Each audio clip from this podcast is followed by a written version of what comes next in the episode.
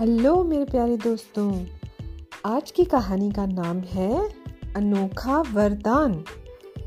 तो ये कहानी है एक राजा की और उसके राज में रहने वाले बहुत सारे बहादुर लड़कों की। तो भाई, एक बार की बात है कि एक तूफानी रात में घोड़े पर सवार एक राजा एक तंग से रास्ते से जा रहा था। तंग से रास्ता मतलब नैरो सी लेन से जा रहा था। वो भेस बदले हुए था। मामूली कपड़े पहनकर, साधारण जनता के बीच में जाकर उनके हालचाल का पता लगाना ही उसकी आदत थी। वो ऐसे ही करता था। जब साधारण कपड़े पहन के लोगों के बीच में घुल मिल जाता था और देख लेता था कि कहीं किसी को कोई परेशानी तो नहीं है।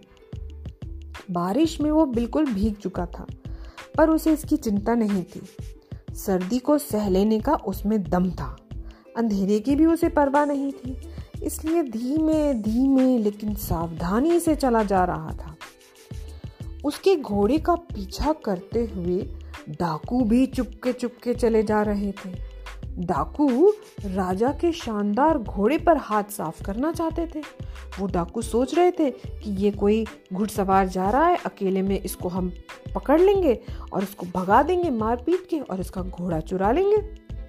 अचानक डाकुओं ने राजा को घेर लिया। राजा एक बार तो सकते में आ गया, मगर वो घबराया नहीं। वो बच निकलने की तरकीब सोच रहा था कि उसके घोड़े का खुर सड़क के गड्ढे में फंस गया। उसका जो हूफ था, उसका पैर था, एक गड्ढे में फंस गया। डाकू जो गिनती में एक दर्जन से भी ज़्यादा थे मतलब ट्वेल्व से भी ज़्यादा थे, राजा पर लपकने ही वाले थे। कि एक ओर से छह नौजवान वहाँ आ पहुँचे। उन्होंने देखा कि राजा मुसीबत में है। उन्होंने डाकुओं पर हमला कर दिया। पीछे से अचानक हमला हुआ तो डाकुओं का ध्यान बट गया और इस तरह से राजा बच निकला। अब राजा जहाँ भी भेस बदल कर जाता था, उसके पीछे पीछे कुछ दूरी पर उसके कुछ चुने हुए अंगरक्षक भी रहते थे। उसके जो गार्ड्स थे ना, थोड़ी दूरी पे चलते थे उसके। तब तक अंगरक्षकों का दल भी वहाँ पहुँच गया। सारे के सारे डाकू घेर लिए गए। एक भी बचकर नहीं भाग सका। राजा उन नवयुवकों से बहुत प्रसन्न हुआ, बहुत खुश हो गया। जिन्होंने बिना ये जाने हुए कि वो एक राजा है डाकुओं से उसकी रक्षा की। अब कोई ये कहे कि राजा मुसीबत में है तो तो सब लोग दौड़ जाएँगे उनकी हेल्प करने के लिए। लेकिन एक आम इंसान की हेल्प करने के लिए उन लड़कों ने हेल्प किया, उन्होंने काम किया। राजा ने उन्हें बहुत बहुत धन्यवाद दिया और कहा कि वे उसके साथ महल तक चले। वो नवयुवक दूर दूर के गाँव से आकर एक सराय में ठहरे थे। एक छोटा सा होटल जैसे था, इन था उसमें। और वहीं उनकी दोस्ती हो गई थी आपस में। सुबह होने तक रात की घटना का समाचार सब जगह फैल गया। सारी प्रजा खुश हो गई कि राजा को डाकुओं से किसी ने बचा लिया और डाकू राजा का बाल भी बाका नहीं कर पाए। राज्य परिवार के लोगों, मंत्रियों और दरबारियों और सारी जनता ने नवयुवकों के साहस की प्रशंसा की, बहुत तारीफ़ करने लगे सब। अगले दिन दरबार में इन छहों नौजवानों को राजा के सामने लाया गया। राजा अपने सिंहासन से उतरकर उसने बड़े खुश होकर उन्हें गले लगा लिया और मन चाह पुरस्कार मांगने के लिए कहा। वो बोले, आप बारी बारी से जो चाहे मांग ले। अगर मेरे बस के बाहर नहीं हुआ तो मैं इसी समय आपकी कोई भी इच्छा पूरी करूँगा। मेरे बस के बाहर नहीं होना चाहिए भाई, जो मैं कर सकता हूँ, आप मुझसे वही मांगिएगा। उन छओ में से जो सबसे बड़ा लड़का था, राजा ने पहले उसी से पूछा। एक मिनट को उसने सोचा और फिर कहा, महाराज, मेरी बहुत दिनों से इच्छा है कि मेरे पास आराम से रहने के लिए घर हो। मुझे बस एक अच्छा सा मकान बनवा दीजिए। राजा ने उसी समय उस नौजवान के लिए एक आलीशान भवन बनाने की आज्ञा दे दी। दूर दूर से कारीगर आए और उसके लिए एक अच्छा सा घर बनाने लगे। अब दूसरे नौजवान की बारी थी। दूसरा नौजवान अपने पद में तरक्की चाहता था। वो जहाँ काम करता था, वो चाहता था कि उसको प्रमोट कर दिया जाए। उसको राजा ने राज दरबारी नियुक्त कर दिया, अपने राज दरबार में रख लिया और इस तरह से उसकी इच्छा पूरी कर दी। तीसरे नवयुवक ने कहा, सरकार, मेरे गाँव के लोग हर हफ़्ते नगर में सब्ज़ी तरकारी बेचने आते हैं।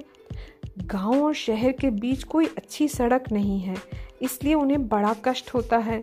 खासकर बरसात में मेरी विनती है कि एक अच्छी सी सड़क बनवा दी जाए, ताकि उनका कष्ट दूर हो जाए। देखो कितना अच्छा लड़का था, अपने गाँव के लोगों के बारे में सोच रहा था। राजा ने उसी समय सड़क और पुलों पुलों का निर्माण करने वाले मंत्री को फ़ौरन हुक्म दिया। जाइए और ये काम शुरू कीजिए। अब चौथे नौजवान से उसकी इच्छा पूछी गई तो वो शर्माते हुए बोला, महाराज, आप मेरे पिता के जैसे हैं। मैं बस चाहता हूँ कि मुझे एक सुंदर सी लड़की मिल जाए जिसके साथ मैं शादी करूँ। राजा के दरबार में जो विदूषक थे, उनकी एक सुंदर बेटी थी। राजा ने विदूषक से पूछा आप क्या अपनी बेटी की शादी इस बहादुर नौजवान से करना चाहेंगे? वो फ़ौरन तैयार हो गए और झटपट उस लड़के की शादी उस प्यारी लड़की के साथ हो गई।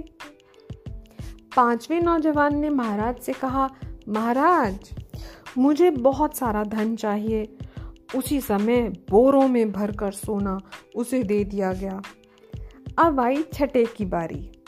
छठा जो सबसे छोटा था लेकिन वो दिमाग से तो बड़ा तेज था। उसने कहा, महाराज, मेरी बस यही इच्छा है कि जब तक मैं या आप जीवित रहें, वर्ष में एक दिन आप मेरे यहाँ अतिथि बनकर आए। मतलब साल में एक बार आप मेरे घर गेस्ट बनकर ज़रूर आए। इस अनोखी इच्छा को सुनकर सब हैरान रह गए। बहुत से लोगों ने तो उस नौजवान को मूर्ख समझा। अरे, कुछ भी मांग लेता, ये क्या मांगा? स्वयं राजा को भी ये बात बड़ी अजीब सी लगी कि नौजवान अपने लिए कुछ मांगने के बजाय उसी को अतिथि बनाना चाहता है, उसी को अपने घर इनवाइट करना चाहता है। लेकिन उसने तो शुरू में ही कह दिया था कि जब तक उसके वश में होगा, वो उनकी इच्छा ज़रूर पूरी करेगा। तो फिर क्या था? बस वर्ष में एक दिन और एक रात उसने उस नवयुवक का अतिथि बनना स्वीकार कर लिया। ठीक है, साल में एक दिन और एक रात मैं आपके घर में आ जाऊँगा। अब भाई बात ये थी कि राज्य सरकार के अलग अलग डिपार्टमेंट्स की ज़िम्मेदारी हो गई कि राजा जब नौजवान के घर जाएँ तो उनके आने जाने का ठीक से इंतज़ाम किया जाए, ठीक से उनको कोई तकलीफ़ ना हो। न राजा को किसी प्रकार का कष्ट हो और ना ही उसके सेवकों और घोड़ों का। तो भाई, इसका इंतज़ाम करने के लिए एक बढ़िया सड़क बनवाना ज़रूरी हो गया, जिससे कि राजा का रथ आसानी से उस पर चल सके। अब ये सवाल उठा कि राजा एक छोटे से मकान में दिन और रात कैसे काटेंगे? बताओ भला। कहाँ उठेंगे, बैठेंगे, कहाँ खाएँगे पिएँगे कहाँ सोएँगे? इसलिए राजसी ठाट बाट के लायक एक महल बनवाया गया। लेकिन नौजवान अपनी मामूली सी आमदनी में इतने बड़े महल की देखरेख और उसका खर्चा कैसे चलाएगा? सोचो भाई, सोचो। तो भाई, कैसे राजा और उसके संगी साथियों की देखभाल करेगा? इसके लिए उसे बहुत सारा धन दिया गया। सरकारी खर्च पर नौकर चाकर भी दिए गए कि भाई उसका घर ठीक से मेंटेन हो जाए। अब एक बहुत पुरानी प्रथा चली आ रही थी कि राजा किसी राज दरबारी के घर ही गेस्ट बनकर जा सकते थे। इसलिए उस नवयुवक को राज दरबारी का पद भी दे दिया गया, उसको एक पोस्ट भी मिल गई। अब तो उसके लिए इतनी बात थी कि भाई इतना उसका इतना सम्मान होने लगा जैसे किसी राजकुमार का होता था। बस अब एक और बात बाकी थी। अब जिस घर में राजा अतिथि बनकर ठहरेंगे, उस घर की जो गृहिणी है, उसको राजा के नाजुक मिजाज और पसंद का पता तो होना चाहिए। अब ये कैसे पता हो कि वो क्या खाते हैं, उन्हें क्या पसंद है, क्या नहीं पसंद है? इस बात की जानकारी राजकुमारी से ज़्यादा किसे हो सकती थी? अब राजा की बेटी को पता था कि उसके पापा को क्या खाना पसंद है, क्या नहीं पसंद है। तो बस, राजा ने अपनी बेटी, अपनी राजकुमारी की शादी उस जाबाज नवयुवक से करवा दी। इस तरह से सिर्फ़ एक वरदान मांगकर उस चतुर नौजवान ने वो सब कुछ एक साथ पा लिया, जो पाँचों नवयुवकों ने अलग अलग चीज़ें मांग कर किया था। हुई ना बहुत अकलमंदी की बात।